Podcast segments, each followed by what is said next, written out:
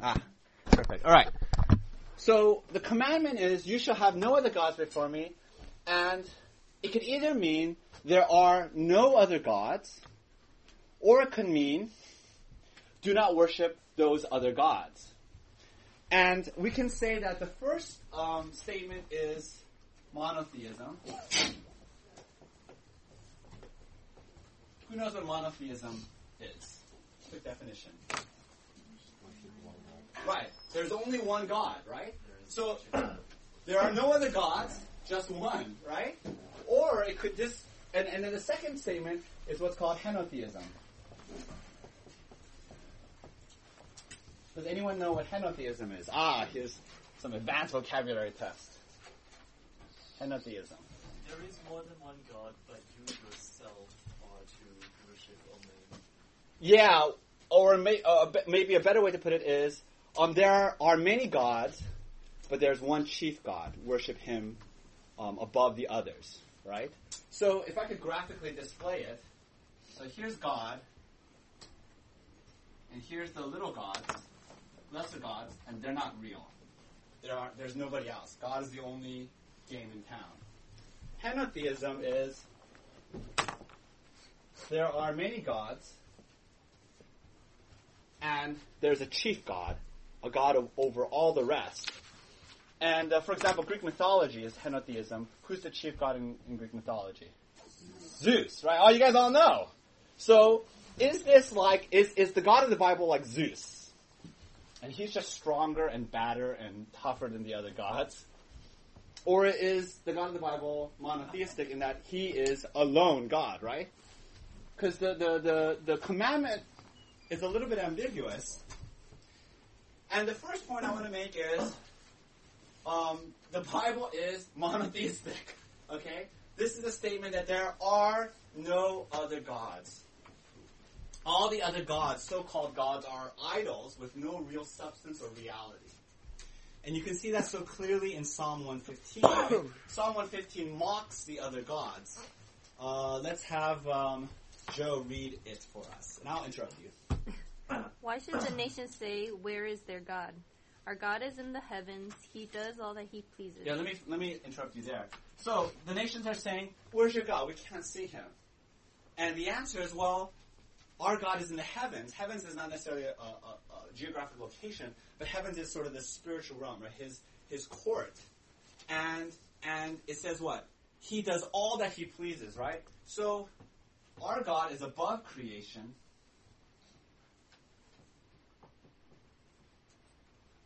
And he can exert himself. He can do whatever he wants because he's the creator. He made all things, right? Um, and then go to keep reading. Their idols are silver and gold, the work of human hands. Yeah, so so then you then he compares the other gods, right? The other gods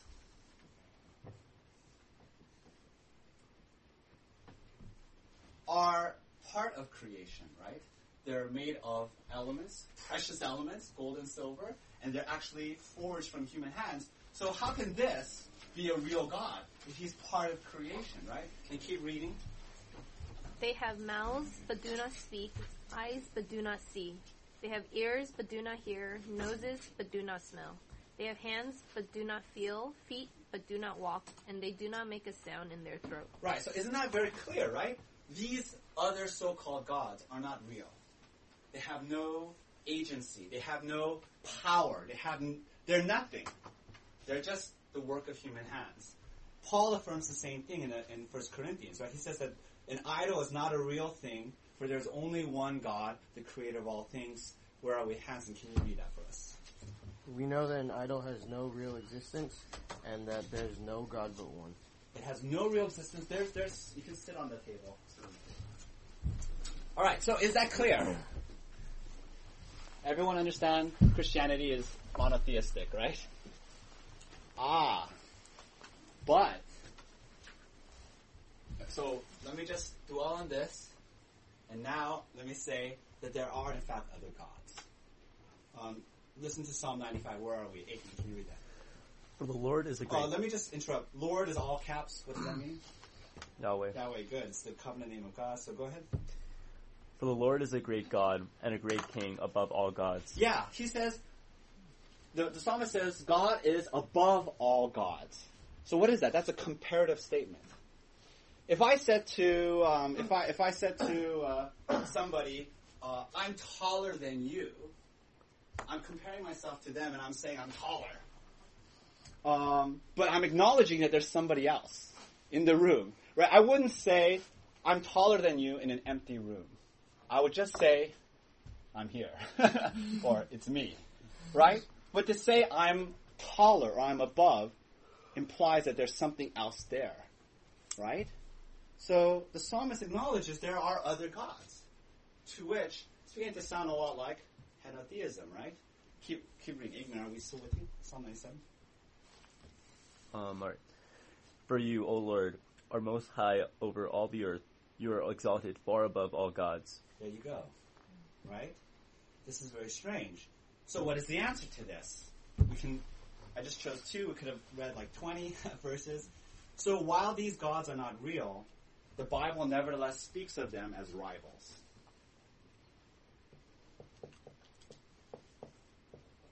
Now, they're not real, they don't have any substance, but nevertheless they're rivals, not to God in power or reality or in existence. They're rivals to God in the affections of his people.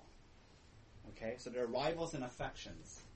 This is why the commandment says, You shall have no other gods before me.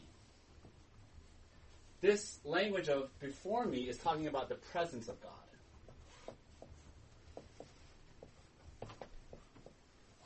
And therefore, when God's people go before his presence, they are not to bring along with them other gods. And therefore, what God is saying is he demands exclusive worship. Right? Worship me alone. Um, give, give your devotion and attention to me alone.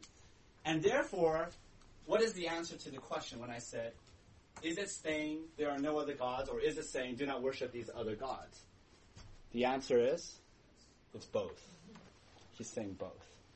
And I think Psalm, uh, no, 1 Corinthians 6, not 1 Corinthians, 1 Chronicles, we almost never read from Chronicles, so this is a moment. 1 Chronicles 16, um, I think, shows this balance beautifully. So where are we? Tracy, can you read that for us? I'm going to interrupt you. Sing to the Lord, all the earth. Tell of his salvation from day to day. Declare his glory among the nations, his marvelous works among all the peoples. For great is the Lord and greatly to be praised, and he is to be held in awe above all gods. So, so that first underlined statement, he is to be held in awe above all gods. So here we again have there's rivals, and God is above those rivals. He is he demands your worship above them. But then look at verse 26. For all the gods of the peoples are idols, but the Lord made the heavens. Yeah, so these other gods, at the same time, they're not real. They're part of creation, but God is the true God. Keep going. Splendor and majesty are before him. Strength and joy are in his place. All right. So, any questions? There. All right. So let's move on. So, let's focus on this aspect there. Do not worship those other gods. I think this is where the real bite and the real relevance and the real applicant, applicational value of this commandment has for us. So, uh, number three, so the first commandment tells us that there are other gods. How are they gods? Where do they get their power? And the answer is that these other gods are not actual gods, but they are functional gods.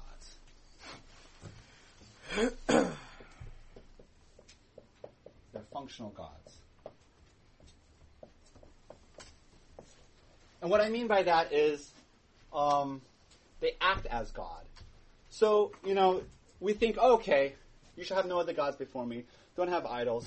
We think, oh, okay, you know, don't have figurines. Some of us, uh, uh, uh, uh, in, for example, in the Buddhistic religious culture or heritage, they have idols, right? So we say, oh, that's what it means. No, you know, no, no statue of Buddha in your house, or or or um, a statue of some god. And we think maybe, oh, you know, uh, the ancients, that's what they believed. They were so primitive. But we need to really give them a lot of credit because they weren't just saying, oh, it's, you know, the statue has something. They were attributing, um, they were naming a god to something that had a hold in their hearts and, and in their hopes, right? Which is um, things like uh, where, where am I? Oh, things like money, sex, and power. And so, right, because the Greeks had a, a god of sex or love. What was the god of love in, in the Greek mythology? Venus? No. Venus, yes, that's, that would be the Roman name for it. Aphrodite. Um, so there were all kinds of gods, and they were just much more honest about it than us. But we do the exact same thing, right? We give them love, we give them worship, we give them hope. And so here, and so here's the question, right? Whatever you make central in your life, whatever you say, this is the most important thing, this is the ultimate thing, that, that is your God. That is your idol. Right? And that's what this commandment is asking us to meditate on. Who, who are the rivals in your life? Who are the little gods that are competing for your attention and your adoration and your hopes? And the answer, if we think about it, if we're honest with ourselves, the answer is that all of us, every single person in this room, including myself, have idols in our lives. Right? And this idol gives us significance, it gives us life, joy, and this is the rival to God in our lives. So that when God says, You shall have no other gods before me, we violate this commandment.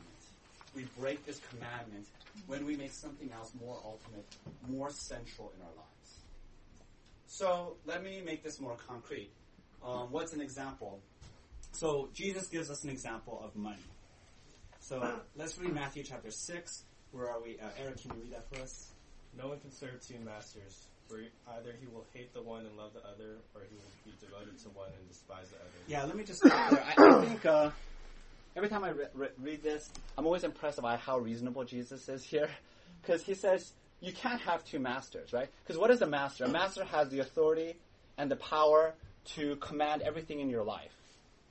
You can't have two of these things, right? Because what if their orders conflict? One master says go here, the other master says go there. You have to disobey or or, or um, ignore one of the masters. And so Jesus says it is impossible to have two masters. You cannot have two ultimate things in your life. You can't have two central things. You can only have one central thing, right? And so then, therefore, what, this is what is what does he say in the underline? Keep reading. You cannot serve God and money. Therefore, I tell you, do not be anxious about your life, what you will eat or what you will drink, nor about your body, what you will put on. Is not life more than food, and the body more than clothing? I think Jesus gives us a wonderful test. How do we know that we have these rivals in our lives, these lesser gods that command our attention? And one test he gives us is strong emotions.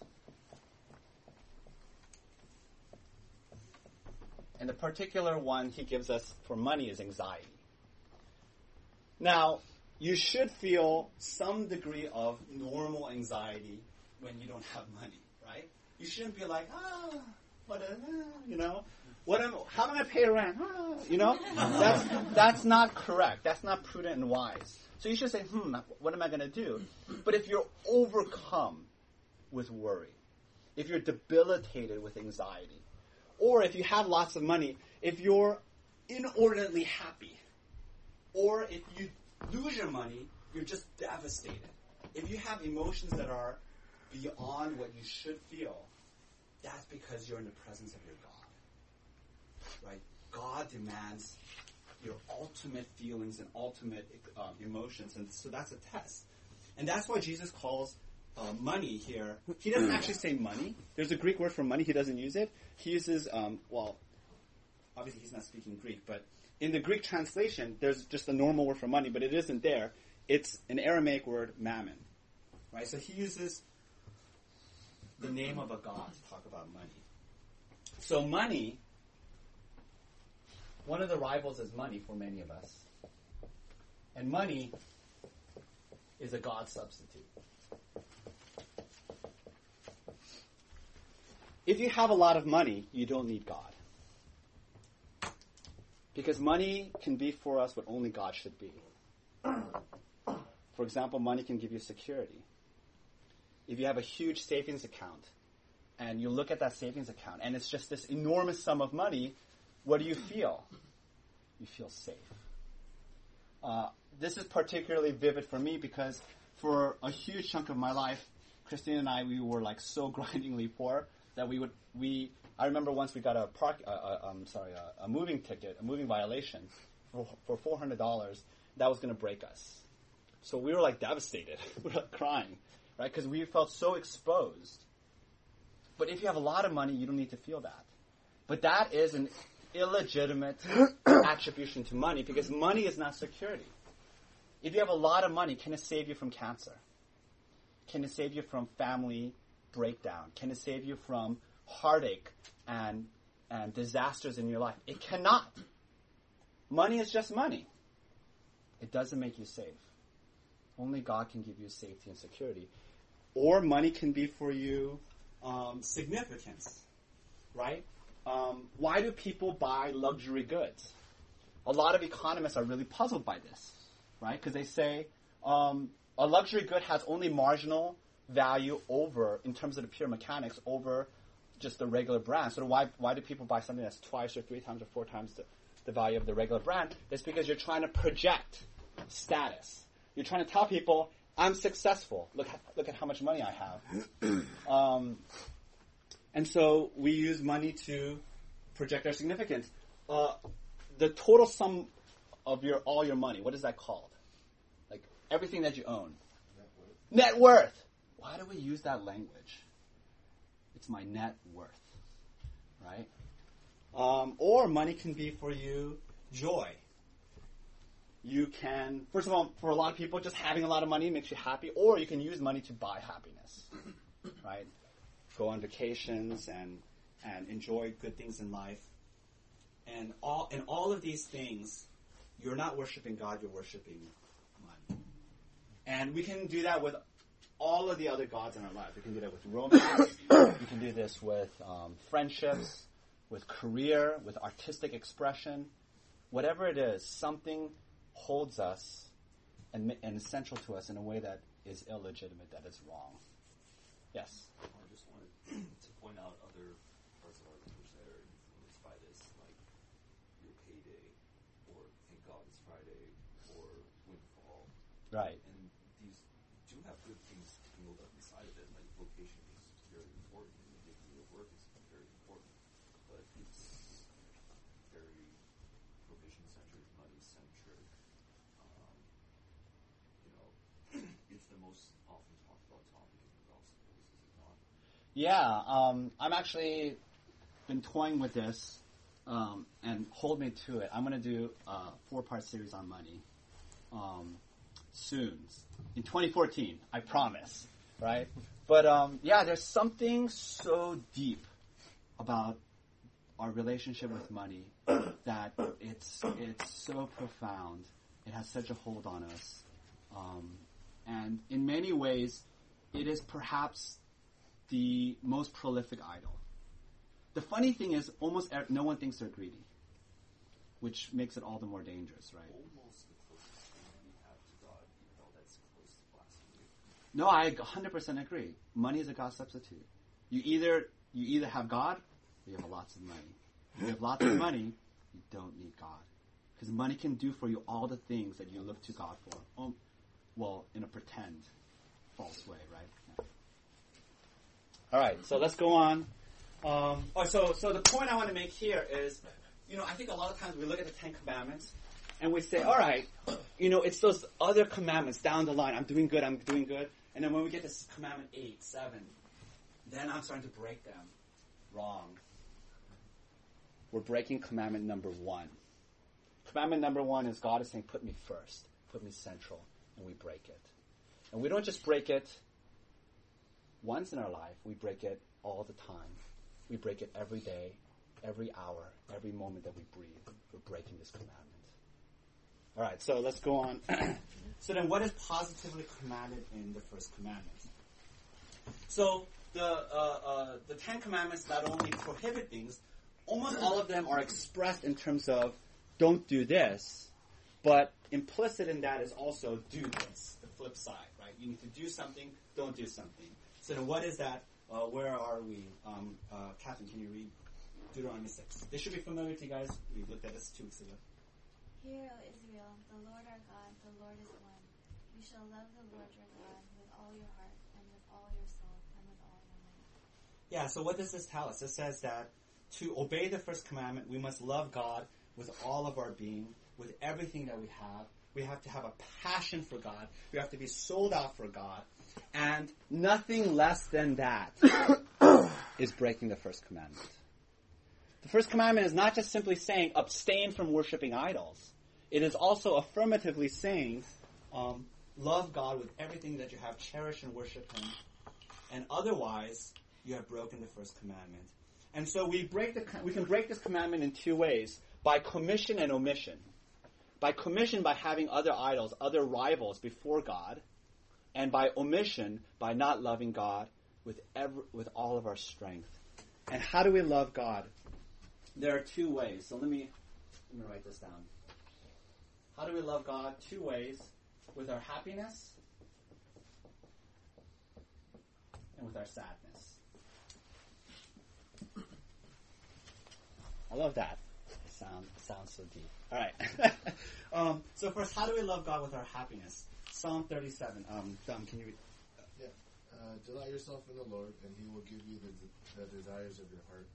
Commit your way to the Lord. Trust in Him, and He will act. He will bring forth your righteousness as the light, and your justice as the noonday. Be still before the Lord, and wait patiently for Him. Yeah. So how do we love Him? How do we obey the first commandment? We need to make God the source of our happiness. I think happiness is so profound because happiness is a test of what is ultimate in your life. So much of what we do makes us unhappy. Why do we do it? Because we're we're after something else. We're after we're willing to go through the valley of unhappiness to get to the mountain of happiness, right? Like I hate working out. um, I I don't know why people there are people who enjoy working out for its own sake.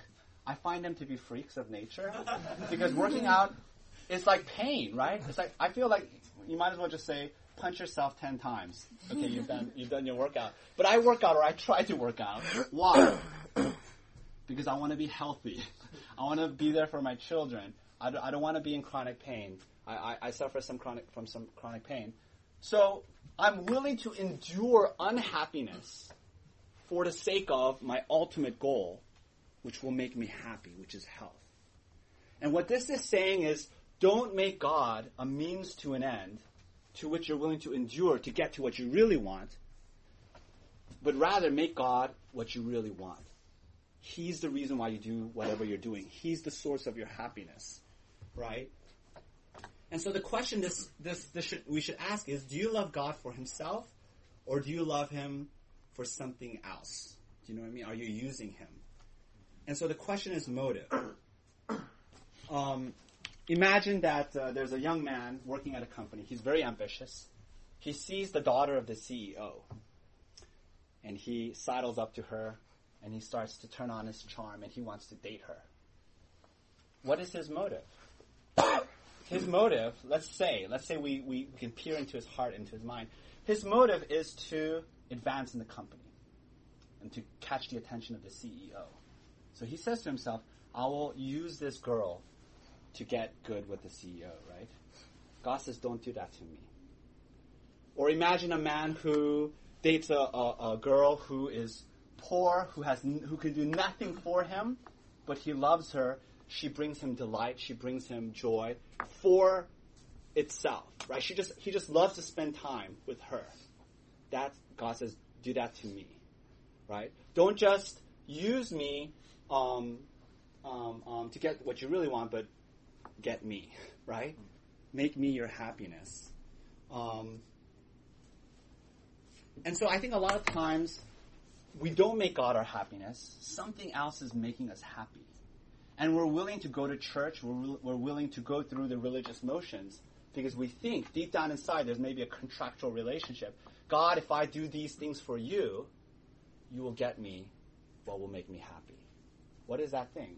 Maybe romance, maybe a family, maybe a good career, whatever it is, you're willing to endure the unhappy times or kind of the drudgery of being with God so you can get to what you really want.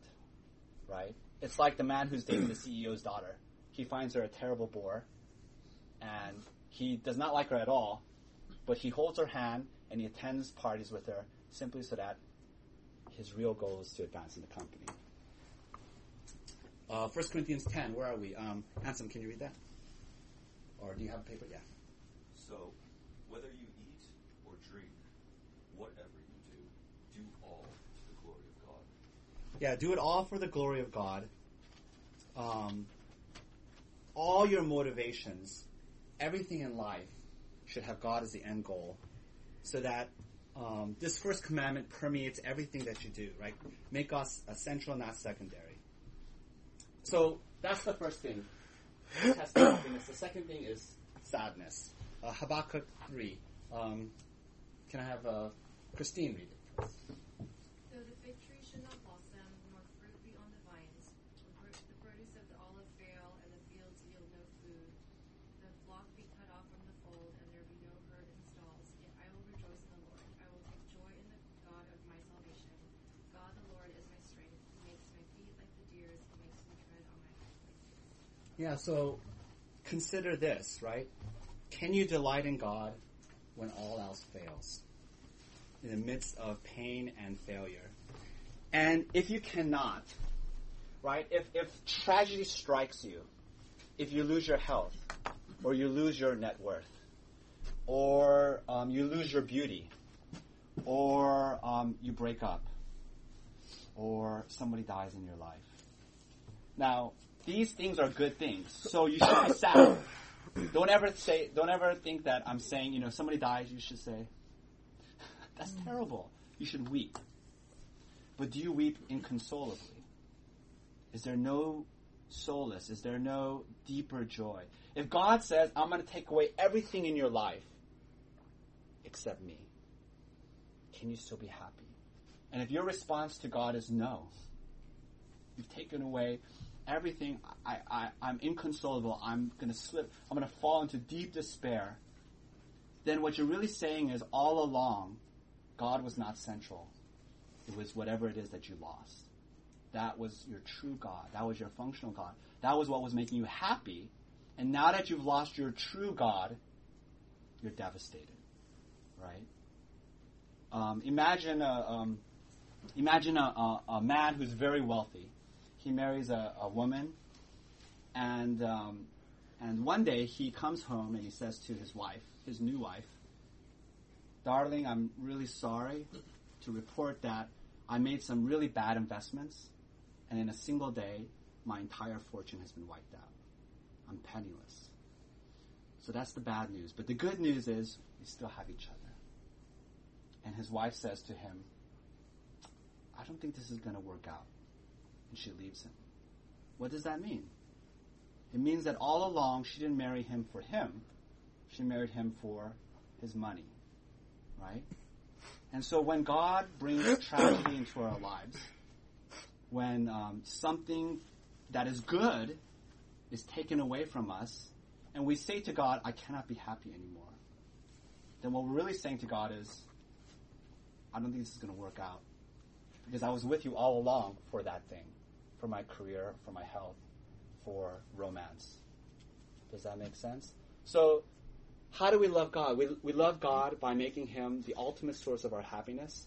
And we love God even when things are taken away from us. There is a deep joy that abides, even in the midst of loss and sorrow. Right? Any questions or comments on that? So I think this commandment, as I've studied it and meditated on it, has, I think, enormous value. I remember when I was a kid and we were going through the Ten Commandments, I would just skip over the first commandment. Yeah, yeah, yeah. There are no other gods. God, I'm a monotheist. um, no, this commandment is so profound. It's so deep. You can meditate on it for the rest of your life and you will never get to the bottom of it. Because it has to do with your heart motivations. It has to do with what is ultimate in your life. And you can probe this commandment and examine your life every day, every moment. And the purpose of this commandment, first and foremost, is to kill you, is to slay your righteousness, so that you cannot say in any way, I have, I'm a good person. You recognize that you break this commandment every moment, and therefore you, you need Christ. All right, so let's go on to the next point. Um, the other side of the page, number five.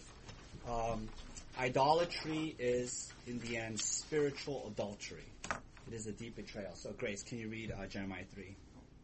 Have you seen what she did, that faithless one, Israel? How she went up on every high hill and under every green tree, and there played the whore. Yeah, so let me just stop you there. every high hill, every under every green tree. What is Jeremiah talking about? He's talking about idols, right? This is where you would place idols and altars. And so God's people are going there to worship these idols, right? And playing the whore. Verse 7. And I thought, after she has done all this, she will return to me. But she did not return. For all the adulteries of that faithless one, Israel, I had sent her away with a decree of divorce. Because she took her whoredom lightly, she polluted the land, committing adultery with stone. I think this is um, really arresting and really strong language. And in fact, the Bible uses it all the time, which is that when we worship these rival gods, when we worship idols, we're actually playing the whore. And what does that mean? God is evoking a marriage metaphor, right? He's saying, You are my spouse. And when you love these other rival gods, you are committing adultery, spiritual adultery. And I think when God uses that language of adultery, we get a glimpse into uh, the pain that we cause him, right?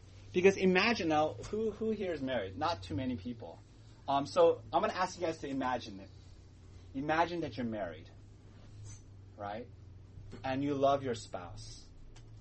And then imagine one day, and I'm sorry to evoke such a um, uh, intense imagery, but imagine one day you catch your spouse in bed with another person. I can imagine it. And if that were to happen, it would be the most searing pain. It would kill me. And God says, when you understand that, now you understand me. Do you understand what you're doing to me when you commit spiritual adultery, when um, you worship, when you go to money, or you go to romance, or you go to career, and you love these false gods, and you, and you give your hopes and attention and adoration to these things, God says, you're cheating on me. And I think when we understand um, the, the first commandment in the language of adultery, we understand how heinous our sin is. I think a lot of times as Christians, we sort of treat sin lightly. We think of the commandments as rules, and God is sort of like the divine enforcer. And when we break the rule, we have to deal with the legal consequences, right? So that, you know, God is sort of saying, don't cross this line. And then when you cross the line, He's there.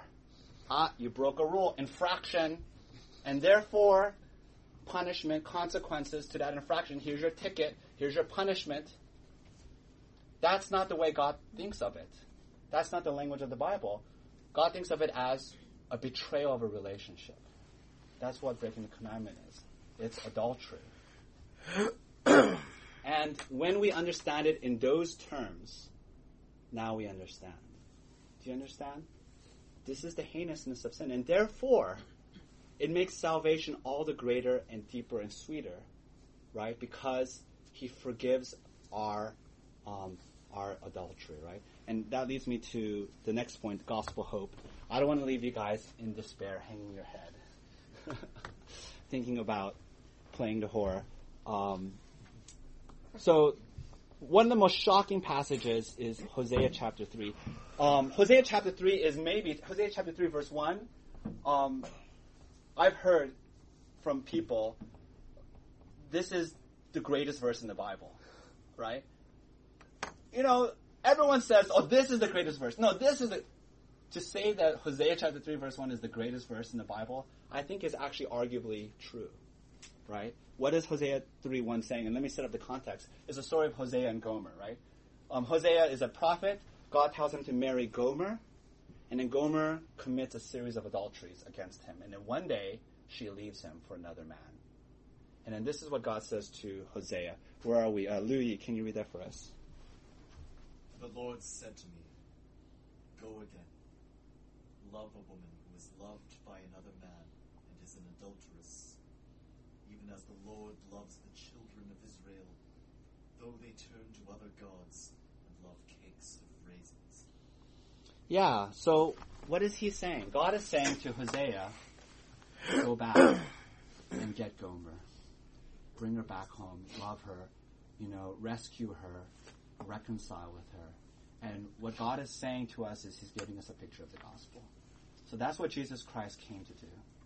He came to get His wayward spouse, His adultering um, spouse, and to bring us back. And that's the gospel. And um, and I think uh, that's the power of this first commandment is that um, it shows us how amazing God's grace is. Because if your spouse cheated on you, your everything in your body would scream divorce. Right? Everything or if you are dating somebody and your your your romantic partner you, you catch them in the arms of somebody else, what would you say? It's over. Right? Because of the pain. Not as a punishment, but because of the pain, right? You you can't I can't be with you. You've betrayed me and hurt me. But God says to us, I'm to come after you and rescue you and bring you back to me. And so that's the gospel. And so we are spiritual adulterers who've been loved by Christ. So that's the first lesson. That's the first word. Um, any questions or comments or?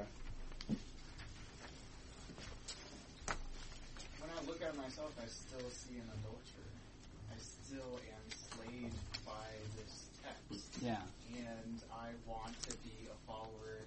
I want to be transformed. I want to be like Jesus. Yeah. But I'm not. Yeah. How do I deal with that inside myself? So we talked about this in the introduction, right? Which is the commandments. Um, all the commandments have two purposes, dual purposes. First, it's supposed to show you that you cannot obey, so it's supposed to kill you. It's supposed to condemn you, so that it drives you to Christ, and it dri- it, it, um, it drives you to a deeper appreciation of grace. But then the second thing is the, the laws teach us how to love God, right? Jesus says, "If you love me, you will obey me." And so the second thing is, it does is because out of a life that has been rescued and loved and, and, and a, a life that's gospel soaked, now we want to obey him by the power of the Spirit, right?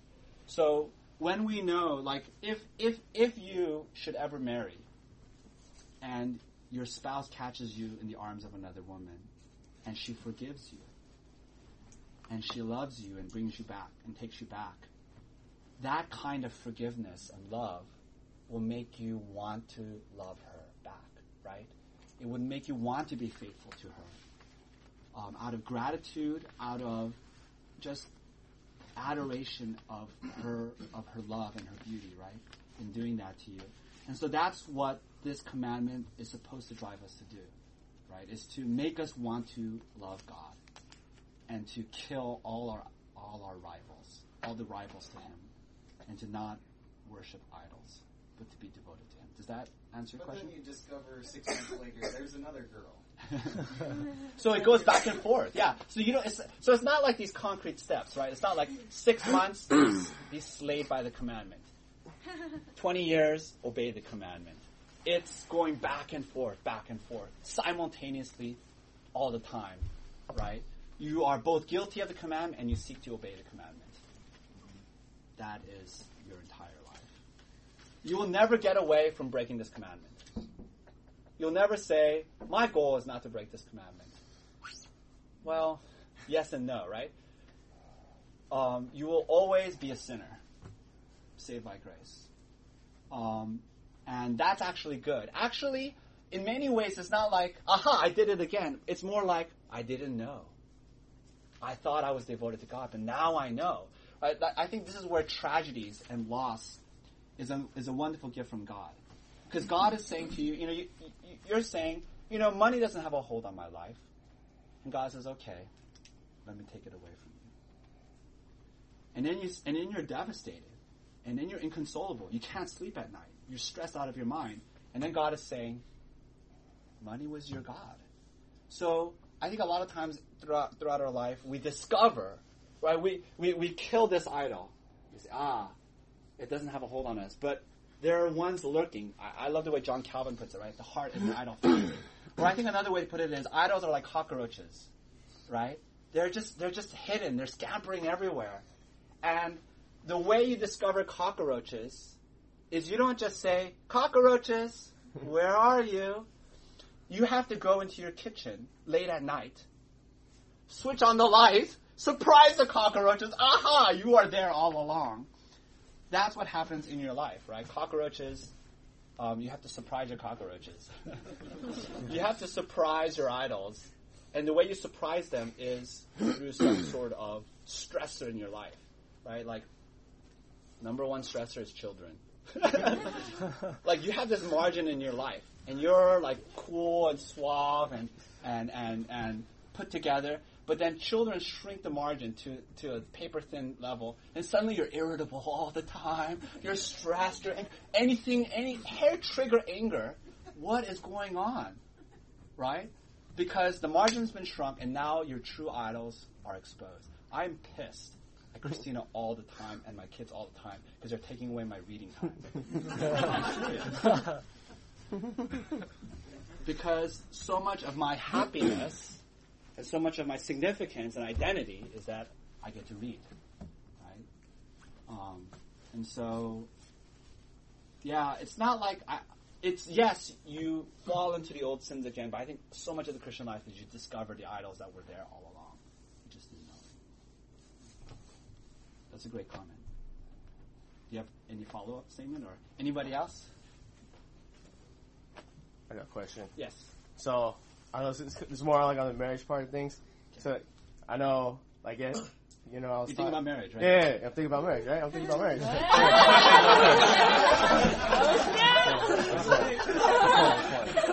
no, um, so I mean, when I, like when I was younger, it's not like, oh, so one of the few reasons why you could get divorced is if somebody like, uh, like, um, is a che- cheats on to you, you, yeah, yeah. unfaithful or whatever. But then, like, I understand, like, so where does that balance come in? Like, is that okay then, or is it like? I know, I know. It's, it's So, so what the. Bible says about infidelity is that is absolutely grounds for divorce. Mm. Because if someone is trampling on you and abusing you, um, then um, you don't have to. s- y- y- Uh, uh, you don't say keep doing it to me, right? Um, so that is absolutely grounds for divorce. But the Bible, at the same time, encourages you, um, asks you to extend a heart of forgiveness, even to that sin, even to that violation. And so, if, if, uh, if a married couple came to me and, and said there's been infidelity, I would encourage them to reconcile and to forgive each other because that is the gospel. That's gospel reenactment. Um, um, because God does that to us. But if the pain is too severe, it's too great, too traumatic, um, I would not blame anyone for seeking divorce um, in the face of infidelity. The Bible has an interesting stance on this issue, which is that in certain places it is silent about those exceptions. In other places it gives uh, room for divorce for a very limited set of reasons. However, the Bible is always very clear about what marrying a divorced woman or a divorced man is, and that's adultery. So the- Yeah, well, well, well that that's a whole nother can of worms. the underlying reason for that is that even the purpose of divorce is for reconciliation. Hmm. Yeah, that's a good. I, I didn't think of it that way. Yes, the goal is always reconciliation. Right. The Yeah. purpose is not to marry another person. Yeah. So we can think of adultery as de facto adult, uh, de facto divorce, right? And that you're just legally recognizing what has already happened. I guess we see it in um, this what is Jeremiah too, Right. Because he talks about divorce, right? and how it, how he thinks that she shouldn't I don't want to usurp the commandment. You shall not commit adultery. So we'll leave it at that. I forget who's teaching it. Harry, are you teaching that one? No. I don't, I don't think so. So we Wade. Bring your questions to Wade. Get them. Get them. All right, let me pray, um, and we'll close. Heavenly Father, thank you so much uh, for reminding us how much you love us in Christ, that you took us, you, you brought us back to yourself, even though we were the unfaithful spouse. And now, in light of this, of, of such gospel love, may we um, live lives that are wholly devoted to you.